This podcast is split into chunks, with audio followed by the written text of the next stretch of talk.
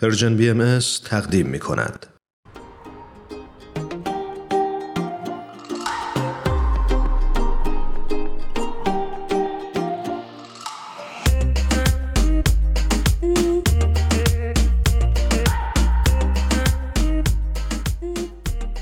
شنونده های خوبمون ساناز خسروی عزیز رو روی خط داریم بسیار خوشحالیم از اینکه دوباره در خدمتش هستیم ساناز جون به برنامه خودت خوش اومدی. ممنون هران شما من خیلی خوشحالم که یک دفعه دیگه در خدمتتون هستم. ساناز جان منم خیلی خوشحالم که صدا تو میشنوم و ممنونم که دعوت ما رو قبول کردی. ممنون ایمان جان. برای اون دسته از شنونده هامون که با ساناز خسروی عزیز آشنا نیستن لازمه که بگم که ایشون مهندس نرم افزار و پژوهشگر در حوزه فلسفه دین هستند. ساناز جان موضوع برنامه امروزمون همونجور که با هم صحبت کرده بودیم توسعه پایدار هست دوست دارم که اصلا بحث از اینجا آغاز بکنیم که بیایم این ترمینالوژی رو تعریف بکنیم منظور از توسعه پایدار چیه؟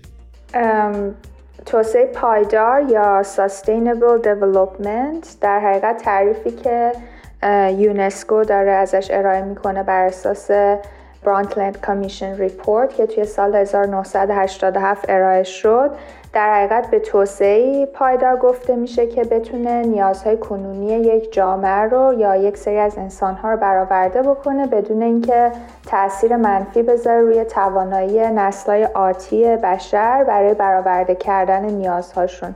اگه بخوام مثال بزنم اگه ما برای برآورده کردن نیازهای غذایی حال حاضرمون مدلی از کشاورزی رو پیشو ترویج بکنیم که منابع طبیعی مثل خاک و آب رو از بین می‌بره به طوری که نسلهای آتی نتونن نیازهای غذاییشون رو برآورده بکنن. در حقیقت اون مدل از کشاورزی یا اون مدل از توسعه‌ای که دنبالش هستیم توسعه پایدار نیست. حالا sustainability یا پایداری و در حقیقت اون توسعه پایدار هم یک process و یه اتفاقی نیست که بگیم که در یه زمانی یا یه نقطه بهش می‌رسیم و دیگه از این به بعد لازم نیست کاری بکنیم. در حقیقت میشه گفت که پایداری در حقیقت یک تعادل یک process که باید در اون زمان و مکان حفظ بشه و تنها شامل محیط زیست نمیشه چون که در حقیقت شامل تمام سیستما و تعاملاتی میشه که زندگی بر روی زمین رو حفظ می‌کنه. به همین دلیل شامل محیط زیست میشه شامل انسان ها میشه شامل سیستم های اقتصادی و اجتماعی هم میشه. در حقیقت یک جنبه اجتماعی و اقتصادی هم داره. سانش جون ممنون از توضیحی که دادی. اینجا می‌خوام بپرسم که توسعه پایدار قرار هست که چه مشکلاتی رو برای انسان ها حل بکنه؟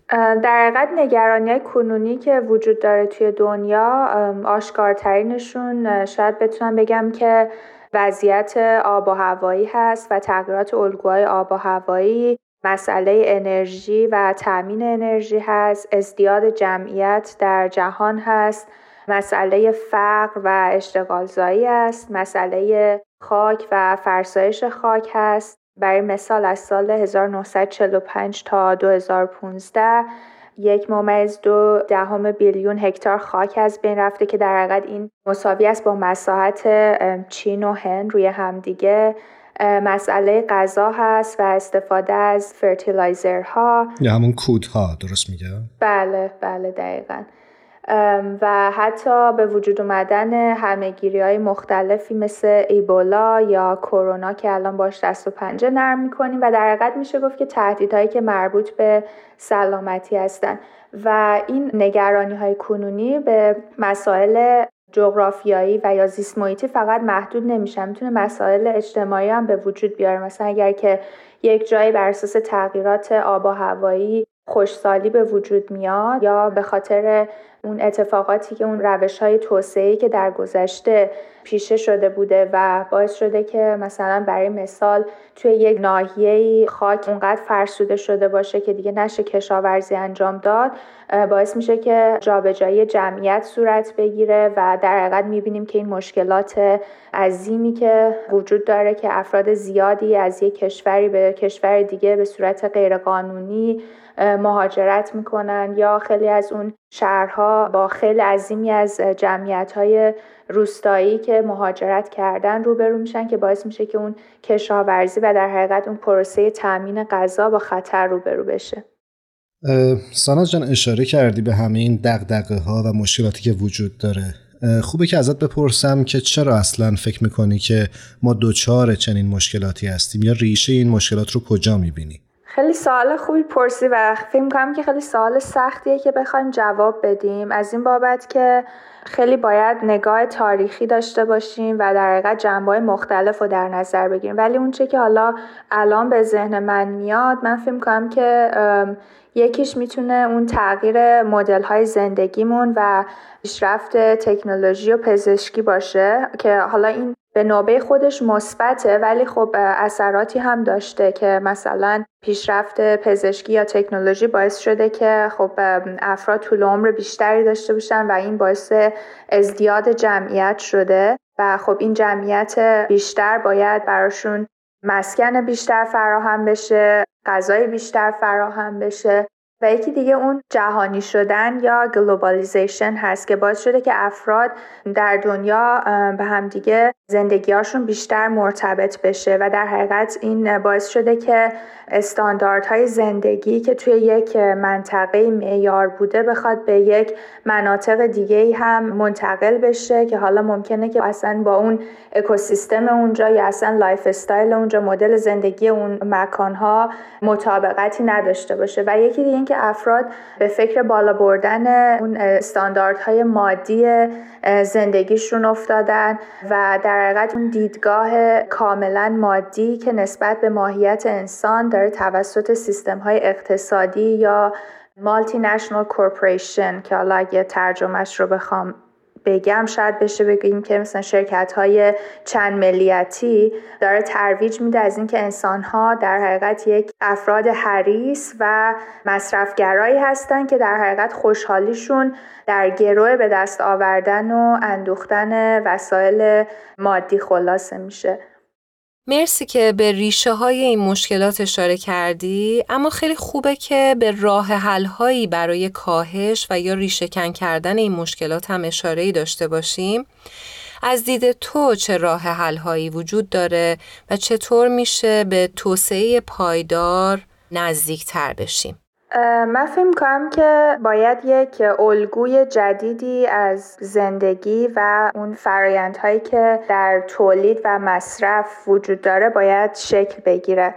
وقتی که می‌خواستم راجع به این موضوع بیشتر بخونم با تحقیقات دکتر آرثر دال روبرو شدم که در حقیقت ایشون یک الگویی رو شامل چند تا مشخصه اصلی معرفی می‌کنن که در حقیقت میگن که این یک الگویی هست برای رسیدن به اون پایداری یا توسعه پایدار و چند تا مشخصه داره این الگو. یکیش این هست که اون تعادل توش وجود داشته باشه توی اون الگو. به جای اینکه ما به سمت افراد یا تفرید بریم حالا چه توی روندهای تولیدمون چه مصرفمون یک تعادلی رو در نظر بگیریم.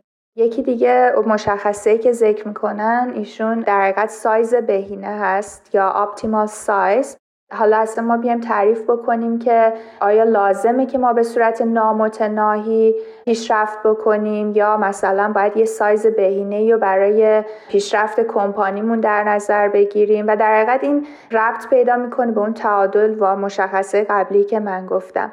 و یکی دیگرش اینه که مسئولیت تصمیم گیری به افرادی داده بشه که دارن در پایین ترین سطح فعالیت می‌کنن. یعنی الان ما چیزی که توی دنیا می‌بینیم معمولا تصمیمات از بالا به پایین هست و یعنی یک سری افرادی که در رس هستن تصمیمات رو می‌گیرن بدون اینکه حالا قرائت درستی از اون جامعه و افرادی که در سطوح پایین تر و اساسی تر دارن فعالیت می‌کنن. ولی اینکه این مسئولیت و تصمیم گیری به اون افراد محول بشه یکی از مشخصه‌های اون الگوی رسیدن به پایداری هست و یکی دیگه بهینه سازی است یعنی اینکه فرایندهایی که استفاده می‌کنیم در تولید در مصرف چجوری بهینه بشن چجوری زباله کمتری تولید کنیم چجوری بریم به سمت بازیافت recycling و مورد بعدی که حالا انگلیسیش میشه dematerialization که حالا اگه بخوایم ترجمه فارسیش رو بگیم شاید بشه گفت که زدودن اون مادهگرایی از اون تفکراتمون و از اون فرایندهایی که داری. مثلا همونطور که گفتم چجوری انرژی کمتری مصرف بکنیم چجوری زباله کمتری تولید بکنیم و در نهایت هم به مورد آخر اون سیستم های بسته یا سیستم های دایرواری هست که الگوی عمل و تفکر و مشورت رو ترویج می‌کنه که ما بریم یه کاری رو انجام بدیم بعدش حالا بیایم ببینیم که چجوری می‌تونیم اون فعالیت رو که انجام دادیم بهترشون کنیم بهینهشون بکنیم؟ مرسی ساناز جان از توضیحاتت. داشتم فکر می‌کردم که با این تفاصیل توسعه پایدار یا پایداری حتی می‌تونه یک وظیفه اخلاقی باشه برای انسان مدرن. لزوما فقط یک راهکار و یا یک روش زندگی نیست.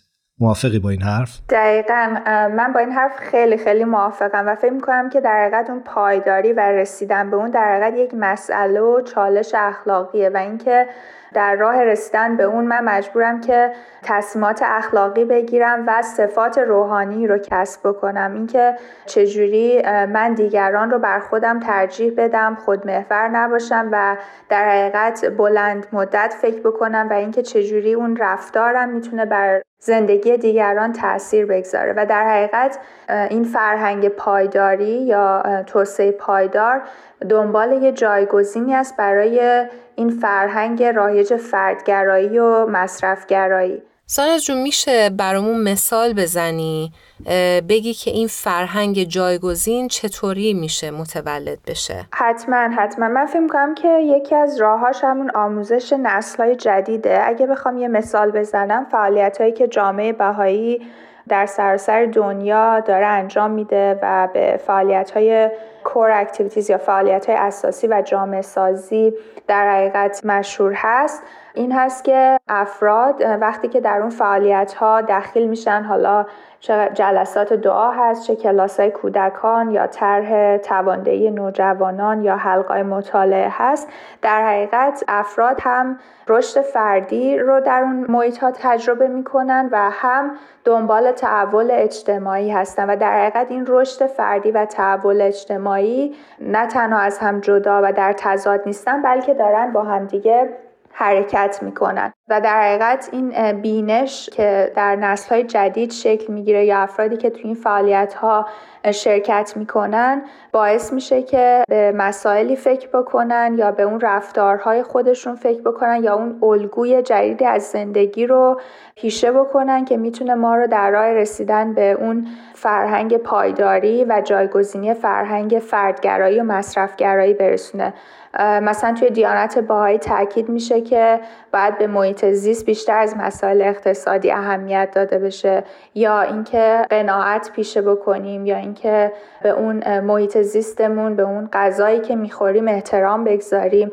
در حقیقت همه اینها چیزایی هست که الان جزء سیستمای اقتصادی و اجتماعی ما نیست. هم مثلا کشورهای مختلف یا دولتهای مختلف میگن که اول بذار ثروتمند بشیم بعد حالا به فکر محیط زیستم میافتیم. این یعنی چیزی که الان داریم می‌بینیم. یک سری از کشورهای بزرگ صنعتی و ثروتمند دنیا بعد از اینکه همه اون در حقیقت منابع زمین رو ازش استفاده کردن استفاده بیش از حد کردن حالا به فکر این افتادن که او در زمین مثلا داره گرمتر میشه داریم می‌بینیم که تغییرات آب و هوایی به وجود میاد چجوری حالا بیایم با این موضوعات مقابله بکنیم. در حقیقت همین اول ثروتمند شدیم بعد حالا به فکر محیط زیست بیافتیم ولی اون دیدگاهی که دیانت باهایی داره ترویج میده اینه که این فعالیت های فردی و اجتماعی از هم جدا نیستن و در این حال ما باید به هم رشد فردیمون فکر بکنیم هم به رشد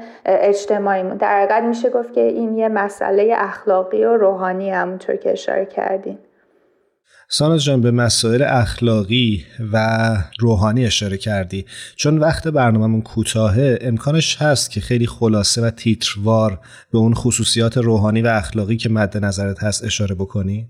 حتما. من فکر کنم که اولین موردی که ما باید بهش توجه بکنیم این اصل یگانگی نوع انسان هست. اینکه همه انسان ها مثل یک اعضای یک هیکل میمونن که باید با همدیگه در تعامل همکاری باشن و اگر که یک عضوی نتونه کار خودش رو به درستی انجام بده بر بقیه اعضا تاثیر می‌ذاره. به خاطر همین این همبستگی و اون نودوستی و در نظر گرفتن این وابستگی انسان ها جز اون خصوصیات روحانی و اخلاقی هست که باید در خودمون پرورش بدیم.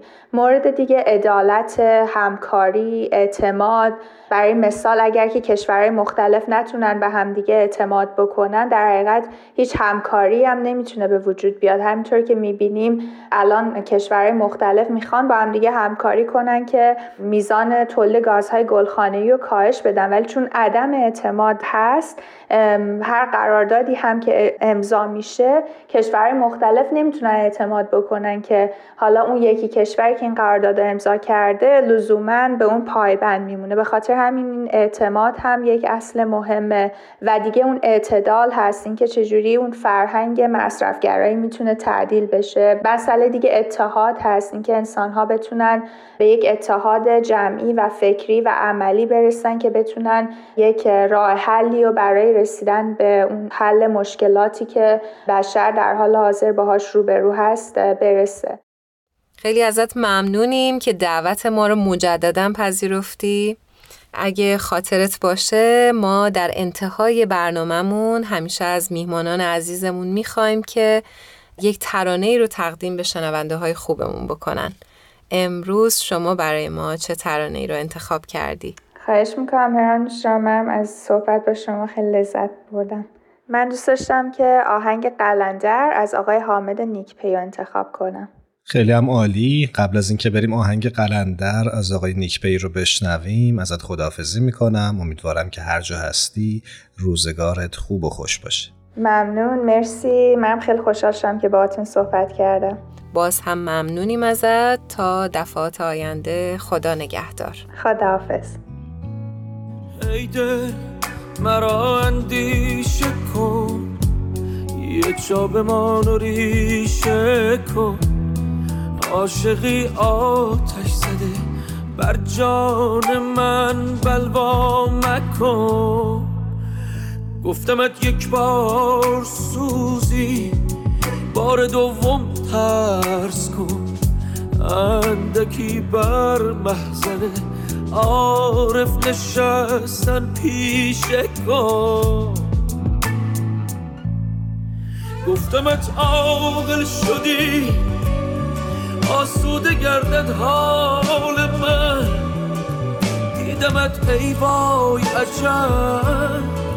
قلندری در سینه شد. گفتمت عاقل شدی. آسوده گردد حال من. دیدمت ای وای عجب. قلندری در سینه شد.